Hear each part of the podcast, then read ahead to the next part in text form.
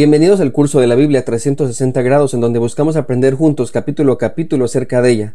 Cada semana de lunes a viernes compartiremos contigo toda la información alrededor de este capítulo como mapas, investigaciones, doctrinas, reflexiones, datos, preguntas, retos y discipulado. Caminaremos juntos para que tengas una experiencia profunda y vivencial de la palabra de Dios. Si aún no estás inscrito, puedes hacerlo. En esta ocasión nos corresponde Génesis capítulo 9.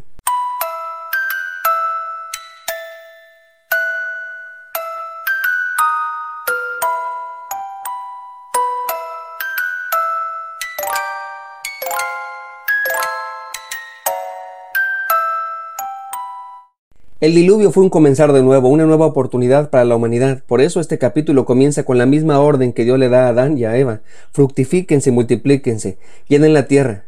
También les da la autoridad sobre los animales. A diferencia de Adán, Noé no le puede poner nombres, pues ya tenían.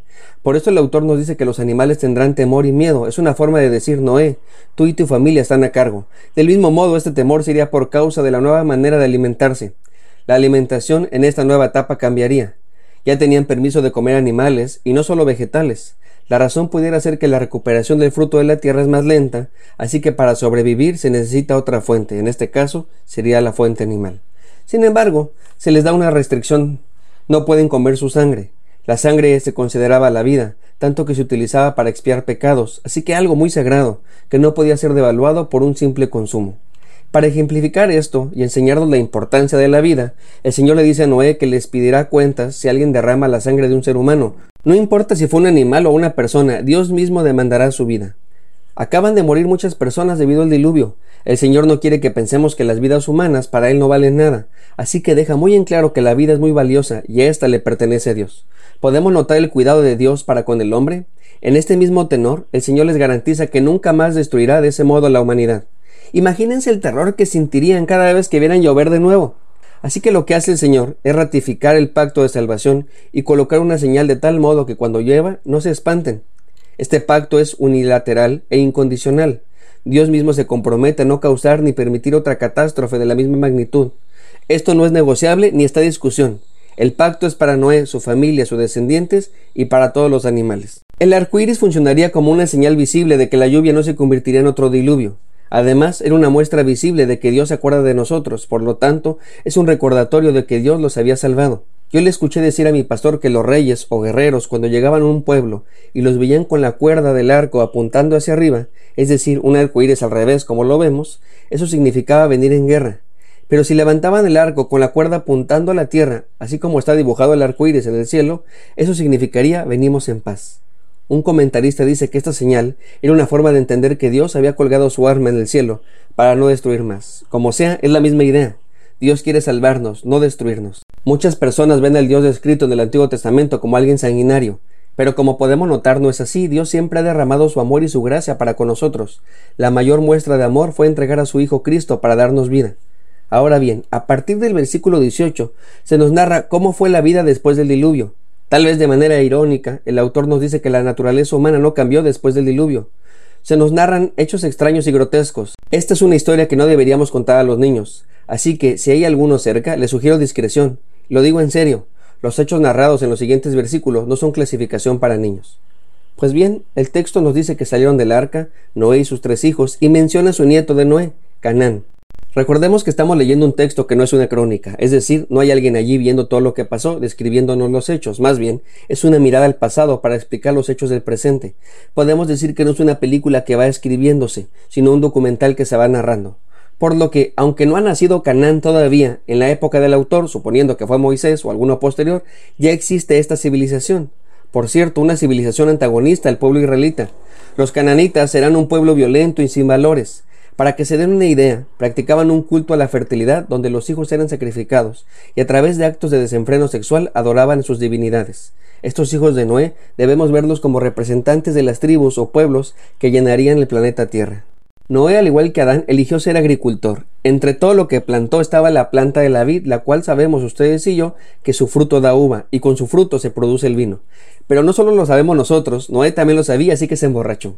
Algunos comentaristas, tratando de justificar a Noé, dicen que él no sabía el efecto de este jugo. Pero para elaborar vino se necesita fermentación, así que no lo sé, Rick, me parece a mí falso. Como sea, el texto dice que Noé termina muy borracho, tanto que queda desnudo en medio de su tienda. Entonces Cam, uno de sus hijos, lo ve desnudo y le dice a sus otros hermanos. Sus hermanos, al parecer más respetuosos que Cam, no ven desnudo a su padre. Le ayudan a vestirlo y esto lo hacen caminando para atrás. Cuando Noé despierta y se le baja lo ebrio, supo lo que hizo su hijo más joven, es decir, Cam, y entonces lo maldice. Pero antes de analizar la maldición, aquí hagamos una pausa. Pero, ¿qué fue lo que pasó? ¿Qué fue lo grotesco? Así que si me permiten ser honesto, ¿quién sabe? Pero fue algo muy grave. Los expertos han intentado entender qué fue lo que pasó exactamente, así que les comparto algunas teorías. La primera es la más sencilla, que Cam vio la desnudez de su padre y eso significaría deshonra, algo muy grave para la época. La segunda es que no solo se trató de la desnudez, sino que fue con morbo o malas intenciones a contarle a sus hermanos.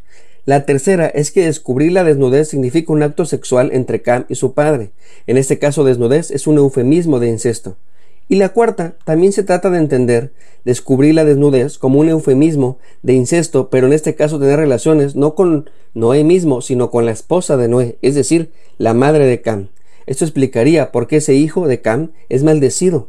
Cada uno tiene sus razones, pero recordemos que la literatura de esa época no estaba muy interesada en decirnos cómo sucedieron exactamente los eventos, sino más bien contarnos el porqué de esos eventos, es decir, el propósito. Así que concentrémonos en eso. Sea como sea, fue algo grave. Noé está enojado y maldice a Canaán, el hijo de Cam. Al mismo tiempo bendice a sus otros hijos, Sem y Jafet. Podemos entender que el propósito de contarnos esta historia no era el chisme familiar, sino hacernos saber el origen de este conflicto entre Canaán y los israelitas. Las bendiciones o maldiciones patriarcales funcionaban como testamentos que se tenían que cumplir al pie de la letra. Otros ven que se trata de una profecía de parte de Noé. Pero eso no es lo importante, sino comprender que una vez más se hace un cisma. La historia antes del diluvio estaba dividida en dos, los hijos de Caín y los hijos de Seth, pero después hubo una mezcla que terminó en un aumento de la maldad. Después del diluvio se unifica la familia, pero ahora se divide nuevamente, lo que llevará al autor a presentarnos dos líneas, los hijos de Cam y los hijos de Sem. Por eso ya lo veremos en los siguientes capítulos. El pasaje termina con la muerte de Noé. Nos revela el tiempo que vivió después del diluvio y luego nos dice los años que vivió, 950 años. Toda esta historia y este desenlace hace que nos preguntemos, ¿cómo estoy viviendo mi vida? No quiero justificar el acto de Cam, pero si Noé no se hubiera emborrachado, tal vez la historia sería distinta. Por eso pregunto, ¿cómo estoy viviendo mi vida? Déjame aterrizar un poco más la pregunta. Los jóvenes utilizan la siguiente expresión. YOLO es un acrónimo en inglés que podríamos traducir de la siguiente manera. Solo se vive una vez. Usando esta frase como estandarte, los jóvenes se aventuran a hacer cualquier tontería.